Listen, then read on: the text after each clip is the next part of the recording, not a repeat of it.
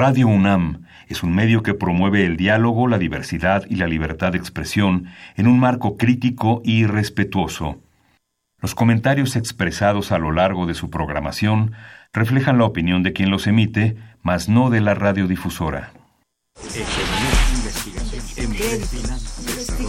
Momento económico. Radio UNAM y el Instituto de Investigaciones Económicas presenta Momento Económico. Un espacio para charlar sobre temas económicos que le interesan a usted. Acompáñenos.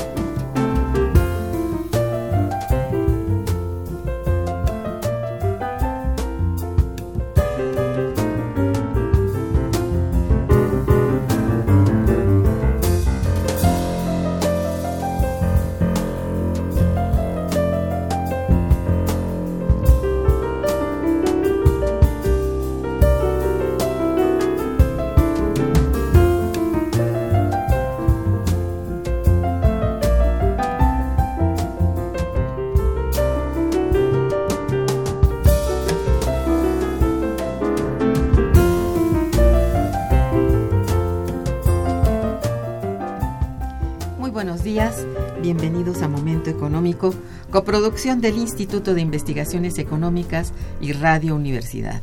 Les saluda Irma Manrique, investigadora del Instituto de Investigaciones Económicas, hoy jueves 4 de octubre de 2018. El tema que abordaremos el día de hoy es Balance del sector agroalimentario, fin de sexenio. Para ello contamos con la valiosa presencia de dos maestros, amigos y compañeros nuestros del instituto, Huberto Salgado Nieto y Agustín Rojas Martínez. Bienvenidos ambos. Buenos días. Buenos días, buenos días. Nuestros teléfonos en el estudio son 55 36 89 89 con dos líneas. Y para comunicarse desde el interior de la República, contamos con el teléfono LADA sin costo 01 800 505 2688. La dirección de correo electrónico para que nos envíen sus mensajes es una sola palabra, momentoeconómico arroba De nuestros invitados. Huberto Salgado Nieto es investigador asociado C de tiempo completo en el Instituto de Investigaciones Económicas. Cuenta con el grado de maestro otorgado por el posgrado de Economía de la UNAM y actualmente realiza sus estudios de doctorado en el Instituto de Investigaciones Económicas de la propia UNAM. Es profesor del Programa Único de Especializaciones en Economía del Posgrado de Economía y participa en los proyectos de investigación Nuevo Patrón Migratorio después de la crisis y la competencia global por los talentos, coordinado por la doctora Ana María Aragonés, y determinantes de las estrategias de vida de los productores de café en la cuenca de Copalita en Oaxaca, coordinado por la doctora Sofía Ávila Focó.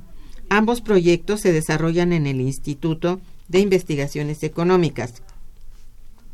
Sus actuales líneas de investigación se relacionan con temas de la economía del sector agroalimentario, la migración rural, la migración inducida ambientalmente y la migración calificada. Cuenta con alrededor de 20 participaciones en seminarios, tanto nacionales como internacionales. Ha sido coautor en poco más de 30 artículos publicados en capítulos de libro y revistas especializadas.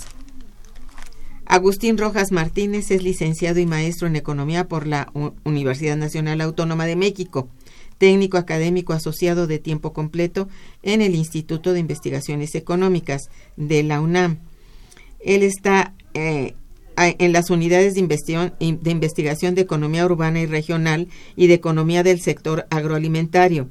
Sus líneas de investigación son economía de la alimentación y el desarrollo regional, seguridad alimentaria, pobreza y desigualdad social. Entre sus publicaciones destacan Política Económica y Política Social en México, Desequilibrio y Saldos, en revista Problemas del Desarrollo, Expectativas de la distribución electrónica de alimentos en México, en la revista Estudios Sociales y el Suelo Agrícola en México, Retrospección y Prospectiva para la Seguridad Alimentaria. Bien, tenemos que del 8 al 11 de octubre tendrá lugar en el Instituto de Investigaciones Económicas el 38 Seminario de Economía Agrícola, que en esta ocasión tiene como tema central balance del sector agroalimentario en el sexenio que termina. Este seminario de gran tradición en nuestro instituto eh, es organizado por miembros de la unidad de, investigación de economía agrícola. En esta ocasión el, el tema el tema es de gran coyuntura en esta etapa de transición política en que nos encontramos y desde luego por la importancia del sector para la economía mexicana. Nuestros invitados, coordinadores del citado evento, en conjunto con otros investigadores de diversas unidades, también del instituto y fuera de él, nos dirán a continuación cómo está organizado este seminario y quiénes participan, Agustín. Sí, doctora. Bueno, pues antes que nada le reiteramos nuestro agradecimiento por darnos ese espacio para presentar justamente la pues 38 edición del Seminario de Economía Agrícola que como usted bien lo menciona se ha venido desarrollando ya desde hace buen tiempo y en este pues contexto eh, digamos de cambio de gobierno eh, justamente eh, esta edición se enfoca prácticamente al balance del sector agroalimentario en el sexenio que termina, como se lo había mencionado. ¿Esto por qué? Porque si bien dentro de las múltiples problemáticas que presenta actualmente el país, justo la problemática del sector primario es una que tiene implicaciones tanto para las condiciones de pobreza y vulnerabilidad social como también para la, eh, en este caso, pues vamos a llamarlo ya, ¿no? Eh, posibilidad de lograr una reactivación del crecimiento económico que desde hace 30 años ha tenido una tasa pues no mayor del 2% y que resulta insuficiente para poder atender las demandas sociales. En ese sentido, eh, pues obviamente el, el seminario tiene principalmente tres propósitos, ¿no? El primero pues es el diagnosticar de qué forma se desempeñó el gobierno en términos de la atención al sector primario en materia alimentaria, cuál se puede decir es el balance que se tiene de la agricultura, de exportación y los efectos internos que estos tienen justamente sobre la dinámica económica, pero principalmente sobre las condiciones del, pues, del sector agropecuario, del sector también agroalimentario, pero principalmente sobre las condiciones de la población que justamente están arraigadas en el campo y dependen de la producción de alimentos. Y finalmente, ante este contexto pues que encontramos adverso, ¿qué opciones puede tener el sector agroalimentario mexicano pensando un horizonte, bueno, en este caso como lo mencionaba, de cambio de gobierno, pero también en términos prospectivos para lo que puede ser un lapso de 10 a 20 años. Entonces, esto justo por esta razón es que elaboramos tres mesas de análisis, que son las que les acabo de comentar, y entre los participantes eh, que hemos invitado en esta edición se encuentran pues obviamente destacados investigadores que han trabajado la problemática desde hace muchos años y que obviamente los temas están volcados a la cuestión que tiene que ver en el primer caso a la evaluación del sexenio obviamente, las condiciones de seguridad alimentaria, y qué políticas deberíamos entonces seguir para poder, en este caso, reactivar la producción interna. En el segundo, pues tenemos obviamente el impacto que ha tenido mantener un modelo de producción alimentaria que es prácticamente insuficiente, pero que se compensa con las importaciones.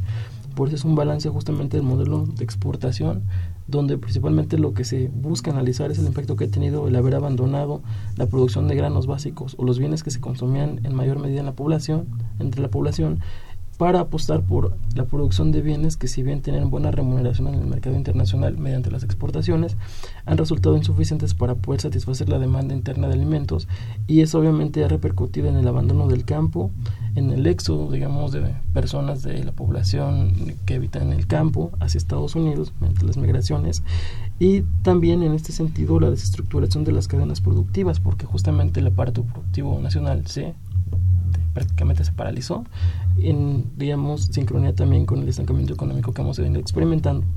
Y finalmente también van a, en la última, este, bueno, perdón, en esta mesa tenemos eh, entre esos temas eh, algunos investigadores pues, destacados, por ejemplo, la doctora Úrsula, Úrsula Oswald, quien justamente está problematizando el tema de cómo entender la seguridad y la soberanía alimentaria en un nuevo contexto del Tratado de Libre Comercio, o también este la doctora Kirsten Appendini, justamente que aborda el efecto que tiene esta política sobre el maíz, que es el maíz al final, pues el alimento nodal de la dieta en México y qué tanta vulnerabilidad se presenta en términos de seguridad alimentaria, entre otros. Y finalmente nuestra eh, última mesa en términos de las opciones, eh, justamente tenemos un invitado que es este pues muy conocido y que tiene como particularidad su análisis el abordar la perspectiva alimentaria desde el enfoque territorial, que es este, este Francis Boucher así como también, entre otros que destacan, pues el doctor Gerardo Torres Salcido, quien justamente ha hablado de la gobernanza territorial en las cadenas agroalimentarias.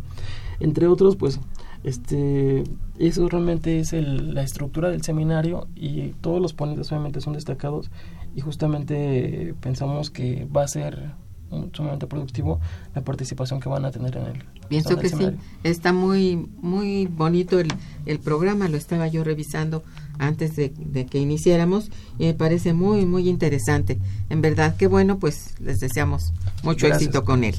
A ver, con el balance que ustedes han planteado, ¿qué elementos destacan justo al fin del sexenio, este Huberto? Bueno, pues muchas gracias, buenos días, este, muchas gracias por la invitación y pues bueno, lo que podemos señalar, por ejemplo, que durante el sexenio 2012-2018 de la administración de Enrique Peña Nieto, digamos que lo que se buscó fue procurar reducir la pobreza alimentaria. Bueno, eso fue lo que se prometió, ¿no? Sí. Sin embargo, lo que pasó en los hechos fue que se le dio continuidad a un modelo de política agroalimentaria orientado hacia el exterior, ¿no? Hacia las exportaciones. Y pues bueno, eh, esto se consiguió, ahorita vamos a ver algunos datos, les voy a platicar eh, algunos datos, se consiguió tener un, un superávit por fin después de varios años, a partir de 2015 se registraron superávits en la cuenta, en la balanza comercial agropecuaria, pero pues ¿cuál fue el costo de esto? No? El costo de esto fue que se abandonó la producción eh, de alimentos eh, para el consumo interno, es decir, la producción de granos básicos que son elementales para la dieta del mexicano como el maíz, el frijol, este, se, se abandonó y eh, digamos la demanda pues no logra ser cubierta de tal manera que pues tenemos importantes niveles de dependencia alimentaria. Y en este sentido, pues este el escenario para México pues es poco alentador, ¿no? En, en, el corto plazo, pues esta dependencia alimentaria, pues ¿qué es lo que nos provoca? Pues provoca que las variaciones de los precios internacionales en estos productos básicos pues estén oscilando eh, constantemente y en el caso, por ejemplo, de los productos que se encuentran en la canasta eh, básica alimentaria, pues bueno, pone en riesgo el acceso a los alimentos para buena parte de la población en México, ¿no? Que ah, se calcula de aproximadamente de 27 millones de personas que tienen pobreza alimentaria, ¿no? Entonces, agudiza las condiciones de, de, esta, de, este, de este contingente de la población y pues bueno, esto no es más que el resultado del desmantelamiento de la base campesina, de las estructuras campesinas, sobre todo eh, eh, los, los, pequeños este, productores que fueron severamente afectados por este tipo de políticas. Sí. Y sobre todo porque eh, los ingresos no han, no, no han crecido. De, de hecho, este, hay un estancamiento en los ingresos y que es más agudo todavía en el ámbito rural. Rural, ciertamente. Eso es muy verdad. Bien, estamos en este momento digo, estamos en momento económico, perdón, eh, escuchando a Huberto Salgado Nieto y Agustín Rojas Martínez con el tema balance del sector agroalimentario fin de sexenio y vamos a hacer un puente musical en el que podremos escuchar obras de Schumann este, a cargo de Jacques Lussier, extraordinario jazzista francés. Quedan ustedes invitados. Está escuchando Momento Económico.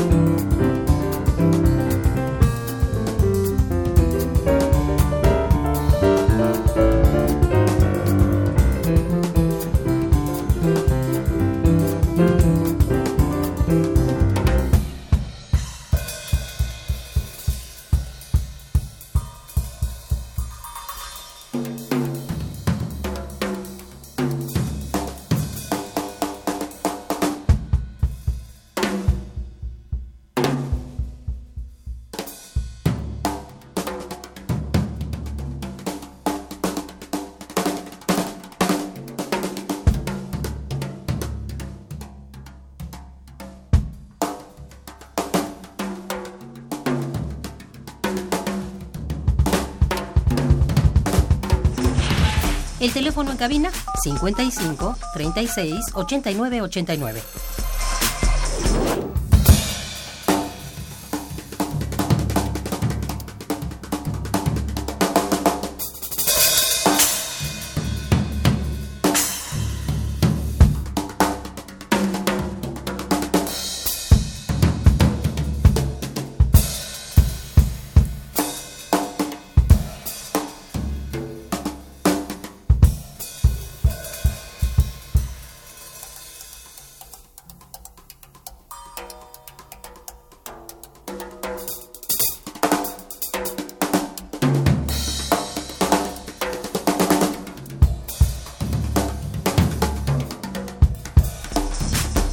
Continuamos en Momento Económico.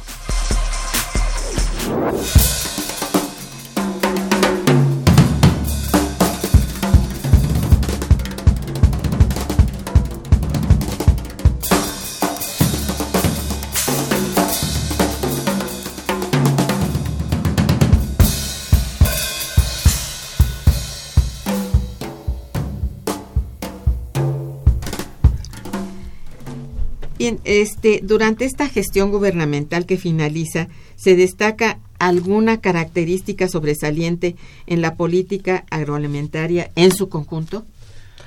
¿Se podría decir de algo sobresaliente en esa política? Mm, Pues, mire, doctora, realmente las expectativas que en teoría el gobierno que ahora ya es saliente había, pues, digamos, difundido, mostrado, era justamente el atender la problemática alimentaria, que en este momento, pues, ha ahondado un poco las condiciones adversas de gran parte de la población en México. Cierto. Sin em- y justo por eso, el primer, digamos, gran proyecto que habían emprendido fue la Cruzada contra el Hambre. Pero, pues obviamente, la Cruzada contra el Hambre, desde un inicio, lo- el único, digamos, cuando se evaluó, el único alcance que pudo, pudo haber tenido fue justamente como obviamente un programa focalizado nada más a atenuar hasta cierto punto las condiciones críticas de la población que estaba en condiciones de extrema pobreza e inclusive había brotes de hambre ya en el país, ¿no? Sí. Justamente esa fue la, eh, la propuesta. Sin embargo, como eh, lo acaba de comentar Huberto al cierre del bloque anterior, como se ha seguido una política de libre mercado donde la, la política, en este caso macroeconómica, ha buscado esencialmente estabilizar los indicadores macroeconómicos a costa inclusive de, eh, en este sentido, pues sacrificar el desarrollo económico. La política agrícola desde los 80 se tuvo que, en este caso, sincronizar con la política económica. De esa manera hubo una política que en términos generales también transitó desde la época del estado de bienestar, de una política donde el Estado era un ente activo en la producción alimentaria con precios de garantía, apoyo al campo, a ser simplemente ahora una agricultura que prácticamente está, en este caso, dominada por grandes complejos agroindustriales, como que es el caso de Monsanto, en fin, entre otros, y que obviamente la producción alimentaria interna y obviamente las condiciones de vulnerabilidad que tienen los campesinos fueron prácticamente ignoradas. Realmente no hubo una política por parte del gobierno eh, saliente donde se pues mostrara por lo menos que se brindarían condiciones de, en este caso, reactivación de la agricultura eh, nacional, que se buscaran, pues en cierto sentido, eh, aminorar las condiciones de inseguridad alimentaria del país y sobre todo también que gran parte de los compromisos que había hecho el presidente Peña Nieto, que eran, si mal no recuerdo, cerca de 17, he visto violaciones que nada más se alcanzaron cuatro. Y obviamente entre ellos los más importantes que eran justamente la pobreza alimentaria y la seguridad alimentaria, pues los datos del Coneval no dejan mentir que no se pudo lograr tal objetivo y por el contrario los indicadores se agravaron. Entonces, si se pudiera decir que hubo algo característico de este gobierno, no. Simplemente se dio continuidad a una política que se pudiera decir ya entró en una fase de, en este caso, agotamiento. Obviamente la política de libre mercado no beneficia y obviamente ha ahondado las desigualdades territoriales en el país.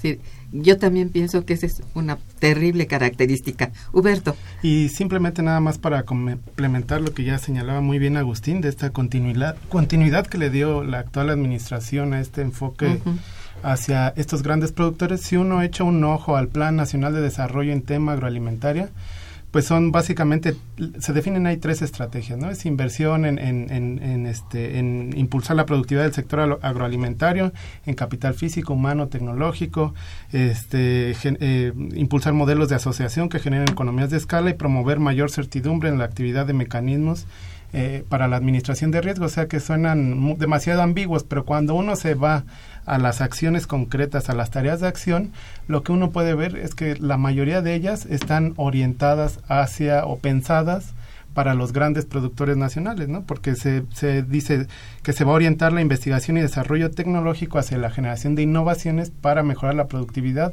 y competitividad, ¿no? Con miras ya de salir al, mercado externo y desarrollar capacidades productivas de visión empresarial. Y pues bueno, el, ¿cuál fue el resultado de esto? Que la mayoría de los apoyos que otorga la Zagarpa, pues bueno, estén pensados, estén diseñados para los grandes productores que van a concentrar buena parte de esos apoyos y que los todos los pequeños productores quedan fuera, ¿no? No pueden tener acceso o no califican para tener toda esa variedad de apoyos. Y pues esto es alarmante precisamente porque si en México consideramos que existen alrededor de 5.3 millones de unidades eh, productoras en el sector agropecuario, cerca del 81%, es decir, 4.3 millones son de pequeños este, productores agrícolas, ¿no? agropecuarios, perdón. Y que tienen extensiones pues menores a las 10 hectáreas, ¿no? Entonces, o sea, ¿cómo delimitas o diseñas una política donde estás dejando afuera a, la mayor parte de los productores este del campo, lo cual es este pues es bastante preocupante. Y un ejemplo de, de, este caso es el programa de apoyos para productores de maíz y, frijol eh, PIMAF, por ejemplo, que dan apoyos de entre 1.500 a 4.500 pesos pero para poder calificar o, llenar los requisitos este, este, son se les complica demasiado a, los pequeños productores. De hecho se requiere que se llene un formulario por internet que se recojan huellas dactilares este iris voz este que georreferencien el tamaño de sus parcelas a través de tecnologías como Google Maps y pues la mayoría de nuestros pequeños productores no tiene acceso a este tipo de, de tecnologías no entonces todo este tipo este conjunto de políticas pues en realidad están limitando eh, considerablemente la participación de, todos estos este, pequeños productores. Y pues, ¿cuál fue el resultado de todos estos apoyos? Que la mayoría de los apoyos de la Zagarpa lo concentren alrededor de 18 mil unidades productoras que son de estas grandes, grandes este, eh, empresas nacionales e incluso también empresas transnacionales. Que no son más bien transnacionales, yo creo que sí. ¿eh? Yo creo que la mayoría, porque retomando lo que comentaba Agustín de esta estrategia de Sin Hambre, pues recordemos quiénes fueron los grandes este, beneficiados, ¿no? Fue la Nestlé a la cual se le iban a comprar los productos para los beneficiados del programa. Efectivamente. Y pues bueno, todas estas empresas transnacionales pues tienen esa visión este, exportadora. Y fueron las que a final de, de cuentas y del sexenio fueron las grandes exportadoras de alimentos. Exactamente. Y no fue para el mercado nacional, como bien decía Agustín al principio, fue para exportación. Y eso sonó como que, qué barbaridad, cómo exporta el país. Pues vamos aquí que hacer una, una precisión, doctora, justamente en esto que toca. Es que, como bien mencionaba Huberto, tenemos un superávit y que es lo que ha enfatizado el presidente Peña Nieto desde hace cinco años. Pero desde los 80 tenemos un déficit estructural. Y esta salida, digamos, a superávit ha sido justamente por el incremento en las exportaciones de hortalizas, frutas y berries, los alimentos que, como mencionaba, no consume la población en México. Pero también dentro de este superávit, lo que tiene un gran componente justamente por esta entrada de divisas ha sido que se incluye la cerveza. Entonces yo quiero preguntarle al presidente Peña Nieto si a un niño de 5 años le podemos dar cerveza en tanto que lo cataloga como alimento. Entonces, quitando la cerveza dentro de las exportaciones, tendríamos nuevamente el déficit comercial, en este caso el sector agroalimentario. Sí, es decir, es, es una cifra tan global, eh, engloba tanto que no dice exactamente qué y, y, el beneficio no es necesariamente para la población mexicana. y, eso de la cruzada contra el hambre se quedó en hambre. claro. Sí, sí. Bueno, ¿cuáles serían en todo caso las principales, si hay aciertos y fallas de la presente administración que vale la pena señalar. Digamos, por una parte, hay algún grupo de aciertos que pudiera señalarse y otro de, de, fallas. Bueno, las fallas están muy a la vista y casi todas están allá mencionándose, pero habría algunos aciertos que mencionar. Bueno, eh, Sí, aquí, aquí, bueno, hay que hacer énfasis, por ejemplo, en que en el último informe de gobierno de Enrique Peña Nieto, el que acaba de pasar, este hace bastante énfasis en los resultados, ¿no? De la Sí. política agroalimentaria, que Ajá. hubo grandes logros y pues sí hay que reconocer, ¿no? Que en términos numéricos lo podríamos Es manejar así. Este el sector este agroalimentario, el sector este perdón agropecuario, pues sí entre el 2012 y 2017 mantuvo un, un ritmo de crecimiento de alrededor del 3%, que él mismo lo, lo, lo registra en, en este informe de gobierno, crecimiento que fue superior, por ejemplo, al crecimiento de la economía, ¿no? que en el periodo fue de 2.5%. Numéricamente, pues sí, es un, es un alcance, un logro, pero pues habría que tomar el dato con mucho cuidado, ¿no? porque ya muy bien lo señalaba Agustín, o sea, este crecimiento que tuvo el sector se debió en gran medida a todas estas a esta industria de los alimentos, bebidas y tabaco. Ese fue el principal sector que creció durante el sexenio. Sí, Creció cerveza y tabaco. aproximadamente a un ritmo de 2% Ujú. anual durante el periodo. Y dentro de esta eh, industria, o dentro de esta rama, la que más creció, como muy bien señala Agustín, fue la industria de la cerveza. Sí. De hecho, las exportaciones de la industria de la cerveza, este, que por ejemplo Estados Unidos es el principal eh, comprador o consumidor de, de la cerveza eh, que sale de, de nuestro país, eh, consumieron alrededor de 2.814 millones ¿no? de, de- productos en cerveza. Entonces, este es uno de los principales este, productos que se están exportando, pero a la par donde se da este boom exportador y, y echamos las campanas al vuelo, porque México por fin, después de décadas de déficit en, producción de alimentos, ahora somos los grandes productores del mundo. De hecho, en el informe de gobierno este, se señala ¿no? que somos la- el, el doceavo país que produce más y alimentos y que exporta más alimentos, alimentos. perdón. Y este, pero pues lo que pasa por el otro lado es que se deja de invertir en, en los granos básicos, ¿no? Y el, el grano, los, los granos básicos, los cereales, pues si uno revisa las pirámides nutricionales, forman la base de la alimentación, ¿no? O sea, Así es. No es un alimento estratégico que no puedes dejarlo de lado dentro de una política agroalimentaria. Y pues bueno, el resultado de eso pues fue que eh, eh, tenemos una, un nivel de dependencia alimentario eh, importante, sobre todo en maíz. Tan solo para hacer este una- un comparativo durante el sexenio de Peña Nieto, eh, eh, durante este año se estima, para el cierre de 2018, se estima que vamos a importar alrededor de 19 millones de toneladas de maíz cifra que es un 60% mayor a, a- a lo que importábamos, perdón, en el 2012. ¿No? Entonces, este, pues ahí O están sea, las consecuencias de sí. esta, de este tipo de, de política. Nada más, digamos, Sí. en términos para eh, nuevamente redondear eso que comentaba, pues el acierto sería que tenemos una entrada mayor de divisas que permite en este caso pues no tener un déficit en términos de alimentos. O sea, lo que voy es, antes eh, se tenían que buscar nuevos canales de ingreso para poder hacer la compra de alimentos. Sí. Ahora, la misma exportación de los alimentos puede compensar las importaciones. En este caso, que se siguen importando bienes estratégicos, como decían, como los granos básicos, ese enfoco rojo porque es donde se ve la vulnerabilidad alimentaria.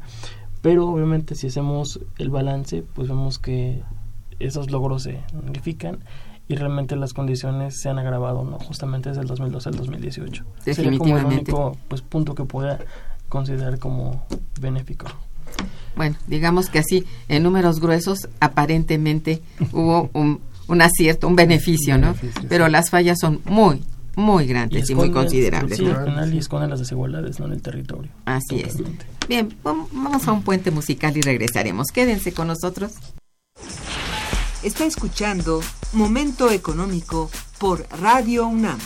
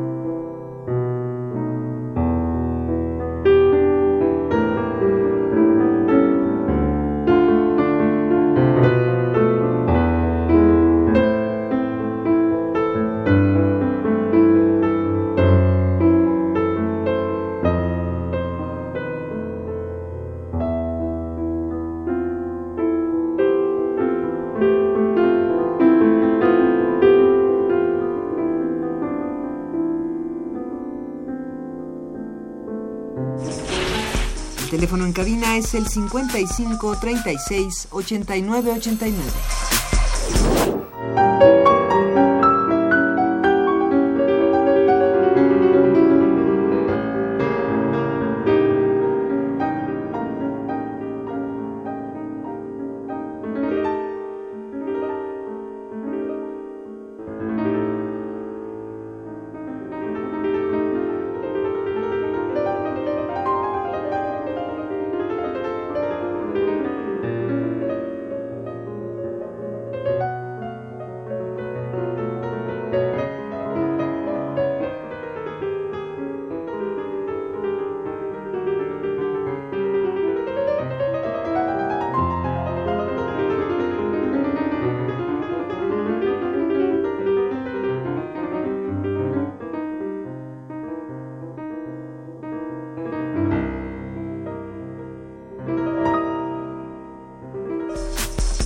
Continuamos en Momento Económico.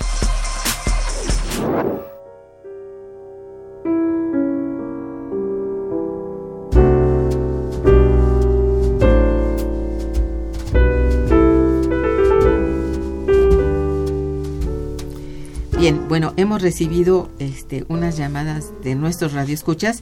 Voy a leerles a ustedes si me permiten. Eh, Carlos Morales, pues los felicita y felicita al programa. Muchas gracias, señor Morales. Y pregunta, ¿cómo se puede alcanzar la autosuficiencia alimentaria que no sea pura propaganda del gobierno? Dice, ¿cómo ha pasado con tantos programas asistencialistas que no solucionan nada? A ver. Pues, eh, en este caso justamente aquí también, en colaboración con Uber, el doctor Felipe Torres y yo realizamos una perspectiva de la producción alimentaria, pero vista desde el punto de vista de la superficie agrícola. Lo que encontramos es que el país tiene la capacidad de lograr la autosuficiencia alimentaria sin llegar a desbordar lo que le llaman la frontera agrícola. Lo que estamos diciendo es que tenemos, en términos de dimensiones territoriales, las posibilidades, a diferencia de otros países que, por ejemplo, han tenido un efecto eh, tan adverso en las condiciones de vulnerabilidad alimentaria que han tenido que comprar tierras, por ejemplo, en Sudamérica. Estoy hablando de China, digamos, ¿no? Sí. Pero el país cuenta con cerca de 22 millones de hectáreas que se sembran actualmente y tiene una posibilidad de incremento de la frontera agrícola hasta 30, 31. Lo que encontramos es que se requerirían para dotar de autosuficiencia alimentaria por lo menos en los granos básicos y los bienes de mayor frecuencia, e incorporar cerca de 7.58 millones de hectáreas, pero obviamente esto no solamente es incorporar, sino que implica una política activa del gobierno como se vivió hace prácticamente 30, 40 años. Entonces, las posibilidades técnicas están, simplemente sería obviamente una reorientación de la forma en la que se ha conocido la política agrícola en México. Es decir, eh, y la intervención de, de la innovación tecnológica dentro del, del, campo, eh, dentro de todo el sector. Claro, y sí, por ejemplo aquí, olvidé mencionar esto, justamente planteamos 8 millones de hectáreas con el supuesto de que se mantienen las condiciones actuales. Si se incorporan eh, desarrollos tecnológicos, se reducirían en digamos, casi cerca de 5 millones. Estamos hablando que a partir de 26 millones, 27, se podría lograr la autosuficiencia justamente con eso que acaba de decir, doctor. Fueron los resultados Efectivamente, sí. Sí, Huberto. Y creo que también para complementar el, comentario de Agustín, creo que también es necesario revalorizar perdón, a, estos pequeños este, productores, ¿no? Porque de acuerdo a, estudios de la FAO señalan que a nivel mundial eh, en materia de producción de alimentos, el 60% de esa producción de alimentos proviene de, de estos este, pequeños eh, pues productores agrícolas. Entonces, si las políticas no están orientadas a eh, apoyar a estos pequeños productores que fueron los eh, más afectados por este, este estos mecanismos de, mercado externo, entonces pues es difícil pensar ¿no? en, otro tipo de política para garantizar la seguridad alimentaria. Definitivamente. Hay otra llamada de don Manuel Munguía que también los felicita mucho y dice no tenemos ningún derecho en México de, de aspirar al desarrollo. No hay ninguna política congruente para asegurarle a la población mexicana terminar con dependencia alimentaria. El tratado con Estados Unidos y Canadá solo favorece otra vez a los neoliberales. No se aprovechó para echar a andar el mercado interno, solo benefició al sector externo. ¿Qué opinan pues, ustedes? Es que tiene toda la razón, pero eh, esta cuestión de que estamos condenados al desastre pues ya sería como muy catastrófica, ¿no? Yo creo que pues el país lo que tenemos es una experiencia, ¿no? En México de que el país ha en años décadas anteriores logrado la autosuficiencia alimentaria. Pero justamente lo que ha hecho que se pierda esta capacidad de autosuficiencia, de autoconsumo entre las eh, poblaciones rurales, es justamente el tipo de política que tenemos, como el escucha mencionaba, ¿no? Es justamente la política neoliberal que al final ha eh, rezagado la política agrícola y ha, y ha minimizado, digamos, la importancia que tiene como factor estratégico del desarrollo del campo mexicano. Sí. Bajo esas condiciones, eh, considero que tanto técnica como en este caso desde el punto de vista técnico, pero también desde el punto de vista de la participación social mediante trabajo con, digamos, los campesinos, netamente, que son quien, los actores centrales, se podría comenzar a revertir las condiciones de inseguridad y vulnerabilidad en alimentos. El problema justamente es tener ya que reorientar la política económica y esto es obviamente lo que muchos a lo mejor en cierta forma tenemos como expectativa ahora que teóricamente por lo que hemos visto en el discurso del presidente electo, pues prácticamente se plantea la autosuficiencia y la seguridad alimentaria como, condición básica para el desarrollo, ¿no? Sí. Pero y es condición básica, del desarrollo. Ah, pero habrá que ver, obviamente, las condiciones en las cuales se va a dar la transición y en qué medida se pueden alcanzar los, en este caso, objetivos que justamente, por lo menos les digo, en el discurso se ha planteado este pues en torno de López Obrador. Sí, es cierto. Huberto.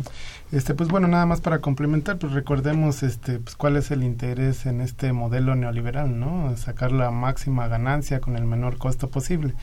Y bueno, una de las prácticas que han hecho estas este, grandes este, transnacionales agroalimentarias, pues ha sido la adopción de, pues sí, de tecnologías, pero de tecnologías que deterioran también el medio ambiente, ¿no? O sea, la adopción de semillas híbridas que a través de nitratos contaminan mantos acuíferos, lagos, ríos, o el uso de pesticidas con sustancias tóxicas que también pues, representan un riesgo para la salud de la población.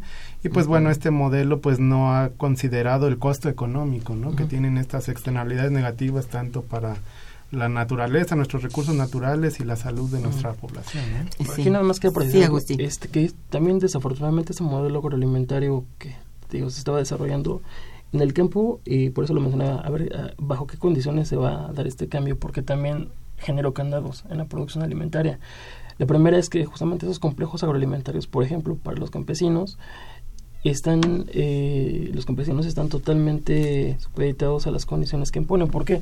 Como decía Huberto, no se da todo el deterioro ambiental, pero en la producción alimentaria, por ejemplo, de granos básicos, que todavía se alcanzan a dar en zonas, digamos, eh, pequeñas, ya se están plantando con semillas transgénicas y que les llaman también Terminator en los ciclos, digamos, históricos de siembra, pues obviamente gran parte de la, de la cosecha obviamente iba para el consumo, pero una parte se guardaba para reactivar los ciclos de siembra en años posteriores. Las semillas Terminator lo único que hacen es te sirven para un ciclo y si quieres volver a sembrar, tienes que nuevamente acudir con quien te está vendiendo las semillas, que son las transnacionales, para poder en este caso mantener una dependencia no solo alimentaria, sino en la producción de alimentos, ¿no? Y obviamente esto que está generando, que los campesinos tengan que buscar ingresos externos para poder mantener una ya producción artificial. Y justamente algo que es interesante que ahora voy a aprovechar para hacer mención en el seminario es que justamente este Huberto va a trabajar este tema, ¿no? ¿Desde qué punto ya se ha dado tanto el deterioro que gran parte de los ingresos de los hogares campesinos se tienen que complementar con otras fuentes? Solamente no sé si el dato lo tienes ahorita. Sí, sí, sí, de hecho. Creo que no más del 10%. Por ejemplo, en el caso de Estados Unidos, mencionaba la doctora Yolanda Tarapaga, que no más del 10% de los ingresos de los jornaleros agrícolas en Estados Unidos provienen del campo. Es decir, los productores agrícolas nada más recuperan de su ingreso total por la vía de la producción agrícola el 10%. Y son casos alarmantes que en México, por el estudio en, México este, es exactamente ese el dato, ¿no? O sea, si vemos la estructura de los ingresos en los, en los hogares rurales este, que contempla a los campesinos, este, vemos que la participación de los ingresos, el mayor porcentaje de participación se tienen en los salariales no agropecuarios, es decir, están trabajando en actividades que ni siquiera están vinculados con el sector agropecuario, o sea, se van a comercio informal, se van a otro tipo de actividades que nada tienen que ver con las eh, eh, capacidades productivas del campo, ¿no? Son de parte de la del campo, pero para obtener ingresos deben salirse del salirse sector. de las actividades agropecuarias. Sí. Exactamente. O sea, viven en, en el campo, pero trabajan en actividades fuera del campo. ¿no? Entonces, esas son las principales fuentes de, de ingreso que hemos estado analizando desde Antonio Yunes hizo un estudio más o menos encontró estos resultados para 2007 yo lo he actualizado para 2010 este a 2016 es un comportamiento que se ha mantenido a lo largo de, de- de este sexenio por ejemplo. Pues sí, así está la cosa. Bien, eh, este, hay otra pregunta aquí de parte de María Eugenia Ortiz, quien los felicita mucho. Dice, Sí, muchas gracias. ¿consideran que se logrará la soberanía alimentaria con el nuevo gobierno? Mm, Pues es que, el, vamos, el concepto de soberanía alimentaria tiene implicaciones que desbordan inclusive las condiciones de, de la política económica, ¿no? El concepto de soberanía alimentaria parte del hecho de que cada pueblo tiene el derecho, debe tener el derecho de elegir producir los propios alimentos que ellos consideran que son, este, pues, los más importantes, pero obviamente agregamos otras cosas, ¿no? Que, por ejemplo, puedan estar libres de transgénicos, que sean Eso. alimentos que Eso. sean sustentables en la producción y no deterioren, deterioren el, el ambiente. El- esto- mucho ha habido en términos de esta situación de qué es lo soberano respecto a, la- vamos a decirlo así, lo voy a poner en estas palabras, ¿no? ¿Qué es lo deseable pero qué es lo posible? O sea, lo deseable sería la soberanía alimentaria, pero lo posible por lo pronto sería alcanzar la autosuficiencia alimentaria, ¿no? Porque eso implicaría tener que, des- la soberanía alimentaria significaría tener que quitar a las agroindustrias y reactivar una producción interna promovida así por el Estado, pero al final que fuera, digamos, una producción, digamos, territorialmente localizada, ¿no? Acorde a las culturas ancestrales, al tipo de Sí. ubicación geográfica y demás. Sí, sí, sí. Eh, el problema es este, entonces pensar si la soberanía es lo idóneo, pero lo posible va a ser la autosuficiencia y la, como comentaba hace ratito, ¿no? la autosuficiencia va a estar en cierto sentido supeditada a las condiciones del modelo de desarrollo económico y las condiciones bajo las cuales se reciba, digamos, esta próxima administración, pues prácticamente el campo y realmente, como pretendemos hacerlo en el seminario, evaluar el, digamos, la dimensión realmente del deterioro, ¿no? Alimentario y Sí, la perspectiva sí. que se puede hacer a partir de ello. Claro, eso es. ¿Hasta dónde ha llegado el deterioro que haya que solucionar primero para sentar bases para lo siguiente, ¿verdad? Aquí sí, como dicen ustedes, aquí dices muy bien, el cambio de modelo es integral, no es un cambio de modelo así, a ver si es para acá comercial o industrial, tiene que haber en la base la cuestión agroalimentaria agrícola, pues, pero agroalimentaria, básicamente, ¿no? Entonces, esto, yo también convengo con ustedes que esto es, bueno, ineludible. claro claro, Bueno, voy a hacer un, un breve puente musical y regresaremos.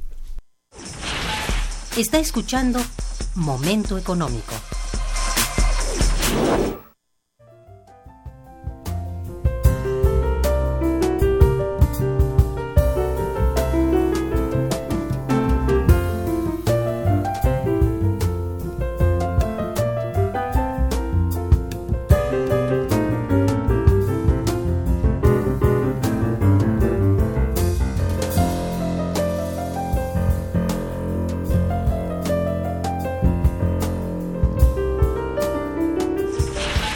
El teléfono en cabina 55 36 89 89.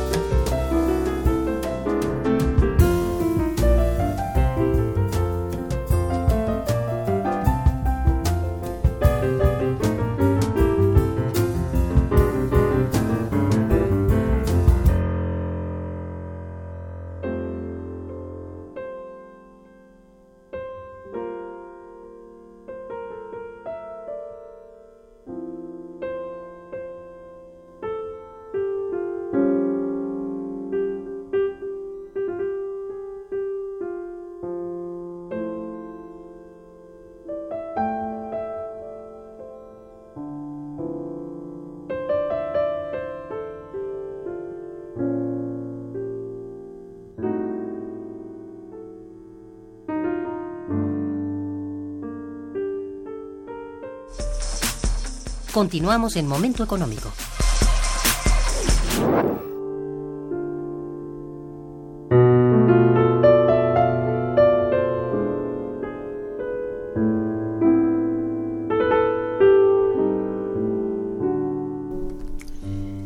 Muy bien, pues eh, hay muchas llamadas más. Miren, Jorge Rodríguez también felicita a los invitados y al programa. Gracias, señor Rodríguez. Dice, ¿se tiene algún registro de los asesores en cuestión del agro que tuvo Peña Nieto? Híjole, no, pues, pues no, no, no, no sabemos quiénes serían los... eh, Sería muy bueno quitarlos, no pues si sí, dicen por ahí. De, de evitar que vuelvan a No, perder la nómina, ¿no? Qué caray. Oh, sí. Aurelio García también dice, felicita al equipo de Momento Económico y a los invitados. Muchas Muchas gracias. gracias. Gracias, señor Gracias. García. Dice, son sensacionales, son sancionables, perdón, las acciones que no hacen en favor del sector agrícola. ¿Hay alguna organización civil o alguna ONG que pueda sancionar las malas acciones u omisiones en el sector? Pues desafortunadamente no, pero debería. Pues Sí, sí. debería de Porque pues al final los saldos que dejan y bajo los cuales se tiene que comenzar a reconstruir, obviamente merman las posibilidades de lograr las condiciones de bienestar para la población que es más afectada, ¿no? O sea, no es lo mismo empezar de cero que de menos 20. Y justamente eso es lo que se va a hacer ahorita, ¿no? Entonces, Primero a ver si se alcanza y el cero, ¿no? Exacto. No, y aparte, pues al final hemos visto no solo en la parte agropecuaria, no sino en otros rubros de la vida social que andan actos de corrupción, estafas maestras y demás, Y de pues, la economía queda impune, ¿no? también. Entonces, pues Todo eso más la, la gran inseguridad, Claro. la posesión que han tomado los na- narcos en, en el campo, que también, también. ha sido muy frustrante para buena parte de los campesinos, ¿no? En Sí. fin, María Elena Martínez también, este, ah, bueno, es la persona que nos felicita a todos este, por el tema tan interesante. Muchas gracias. También don José Martínez los felicita, dice, Gracias. Alfonso Romo, quien tiene muchos vínculos con Monsanto. ¿qué función va a tener ahora en el nuevo gobierno? ¿Saben ustedes? Mm, Pues, pues, eh, Alfonso Romo, ¿no? Pero este, pues ahí también hay una cuestión con el nuevo secretario, ¿no? De Agricultura que tiene ahí como pues unos claroscuros, ¿no? Porque eh, se le reconoce ciertas asoci- asociaciones campesinas e indígenas, pues Oh, lo señalan sí. como un promotor de, de Monsanto, ¿no? Que le abrió la puerta para que entrara. Pero Acabáramos, pues bueno, sí. este, si analizamos las políticas que define Andrés Manuel en, en su plan de nación, eh, este, en su libro este de regeneración 2018, pues las políticas que establece es que no se va a permitir el uso de, de semillas transgénicas, entre todo un conjunto de medidas que considero que son muy adecuadas para, o muy necesarias más bien para, para nuestro campo mexicano, pero pues a- a- vamos a tener que darle el beneficio de la duda, ¿no? Hasta que no veamos las primeras acciones. No, sí, definitivamente, ¿no? Exactamente. Don Ángel Raimundo Hernández los felicita mucho. Dice, en México tenemos 29 municipios insulares. ¿Cómo se lleva a cabo su desarrollo agroalimentario? ¿Qué producen? pues, insulares no sé Mm. a qué se refiere concretamente. Mm, A que Bueno. están muy muy separados uno de otro, ¿no? No, no hay una, por decir una producción regional no existe, sí, un sí. plan, una política de producción regional no hay, No, no. sino Sí, más bien era la idea de, o sea, sí, que están aislados, pero hasta cierto punto como que ubicarlos porque pues hay muchos que están así, ¿no? este, ese es el problema. No sabemos como cuáles serían en concreto para poder pensar. Al final, lo que sí se tiene que plantear y de lo que estamos seguros es que la política alimentaria tiene que ir acompañada de una política regional. Porque no podemos plantear justamente una estandarización de la producción agrícola en México? ¿Y por qué es esto, no? Porque al final las políticas sí tienen que ir ya desde la dimensión del desarrollo local y regional para impulsar justamente esos sectores que también son parte nodal de la seguridad alimentaria, por ejemplo, de municipios o regiones que están netamente urbanizadas. ¿no? Digo, estas, es. estas últimas dependen del abasto alimentario. También se tienen que mejorar las condiciones de distribución de alimentos. Pero prácticamente ahorita es fortalecer la producción interna y obviamente municipios eh, que desafortunadamente han perdido las posibilidades del autoconsumo tienen que pues recuperarlo porque al final lo que tenemos ahí son tierras, ¿no? Tierras que están inutilizadas o como usted decía, doctora, ¿no? Sí. Que desafortunadamente el narco ya las tiene controladas y también eso tiene fenómenos, por ejemplo, en la parte justamente con los precios, ¿no? Por ejemplo, ante el control del narco y, y la incapacidad, por ejemplo, del abasto alimentario, pues lo que pasa es una escasez y se suben los precios, ¿no? Entonces, eso también afecta las condiciones de vida de los hogares, no solamente del campo, sino también de las ciudades y el desabasto. Entonces, sí tiene que ser una política integral pensada desde el desarrollo regional. Así es, es, este, sí. algo básico. Desafortunadamente son muchos problemas los que aquejan en particular al, al campo, ¿no? Aparte de toda la falta de, de integralidad que hay con la política económica, los propios del campo son muy profundos, ¿no? Y tiene que ver con esto de la inseguridad eh, nacional, que válgame Dios, ¿no? Pero pues habría que empezar a sacar de raíz todo esto, ¿no? Exacto. En fin, eso queremos, ¿no? Sí, sí, claro. Este, Hilda de San Román también felicita a los invitados y al programa. Gracias, doña Hilda. ¿Quiénes asesoran al nuevo, bueno, al presidente electo en materia agrícola, ganadera, pesquera? Mm, Pues de hecho, ese es el todavía el interrogante que tenemos porque no se ha dado a conocer quiénes van a ser Ah, es. del di- digamos prácticamente se puede mencionar que quiénes van a ser los encargados de justamente reactivar la producción agrícola digo porque hay dimensiones también por ejemplo está pues la política por ejemplo decía de la seguridad alimentaria que también se tiene que vincular con la política social no en este caso Exacto. que es parte nodal, y el fortalecimiento, por ejemplo, de ingresos, las condiciones de vida de la población. La parte de los elementos es lo básico porque al final, dentro de las necesidades sociales, ya lo decía más, u otros autores, pues tenemos en la base la alimentación. O sea, no se puede eludir porque no podemos hacer otra cosa si no comemos, no nos morimos. Pero también, obviamente, esas condiciones de mejoría en lo social también tienen que ir acompañadas de otras condiciones y principalmente sí es fortalecer el ingreso de los hogares, pero sobre todo, por lo pronto, salvaguardar la, la cuestión de la ante la vulnerabilidad alimentaria que tenemos en el, en el país. Eso es. So- los problemas son muchos y Muy profundos, claro. Dice, ¿a quién le darán mayor importancia? ¿Al pequeño productor? ¿Tendrá posibilidades? Sí, Huberto. Bueno, aquí en el libro este de Regeneración 2018 lo que plantea Andrés Manuel es una, una política transversal, es decir, no solamente se va a orientar eh, los apoyos o los programas a pequeños eh, productores que se les da su espacio, se les da su entrada, sino que también se habla de productores para autoconsumo y también se habla de productores vi- vinculados hacia el sector de las exportaciones. Nada más que aquí pues la dinámica va a ser totalmente distinta porque ahí se señala que todas estas este, grandes empresas transnacionales pues sí, este, que apliquen estas, todas estas nuevas tecnologías, pero que sean tecnologías este, sustentables, ¿no? Sí. No que propo- eh, provoquen más deterioro del, del medio ambiente. Y adicionalmente a todas estas eh, políticas de estímulos al campo, también lo que se está proponiendo, creo que es la propuesta más este, conocida de Andrés Manuel, esto de plantar, eh, creo que cuatro millones de hectáreas de árboles frutales para generar este es un, perdón, un millón de hectáreas de, árbol- de árboles frutales para generar aproximadamente 400 mil empleos en la región sur-sureste, ¿no? Entonces, digamos que es un plan integral donde se está eh, considerando tanto los factores de la producción en el sector eh, agropecuario como también las gener- la generación de ingresos y de empleos en las zonas más rezagadas en el ámbito rural. Y eh, también un punto interesante que señaló es que se va a hacer la revisión, por ejemplo, de programas de Zagarpa como Pro, Proagro que va para tratar de evitar este vicio de que solamente unas cuantas este, grandes empresas que son transnacionales, la mayoría de ellas, estén concentrando todos esos apoyos. Bueno, también pregunta que qué va a pasar con los intermediarios, que son los que se quedan con las grandes ganancias. Bueno, a ver, Pues- la cadena de distribución, ¿cómo va a ser? Pues yo creo que por lo pronto se va a mantener. O sea, desafortunadamente es un esquema que también, como mencionaba, se ha propiciado a partir justamente de la, del modelo de desarrollo que tenemos, ¿no? Así es. en donde los productores están aislados, no tienen condiciones, pues mejoran las cosas para producir, menos van a tener es. para abastecer, ¿no? Son los grandes vicios, Y los digamos. grandes que- perdedores, sí. del- no solo del sexenio, sino del, de los celos del, Estructural. de estructurales del modelo. Así es, tienes toda la razón. Bueno, a ver, todavía tenemos aquí otras llamadas, válgame Dios. A ver, este, Angélica Montalvo también los felicita. Dice, ojalá pudieran integrar un grupo con la sociedad civil para proponer ideas y acciones en favor del campo.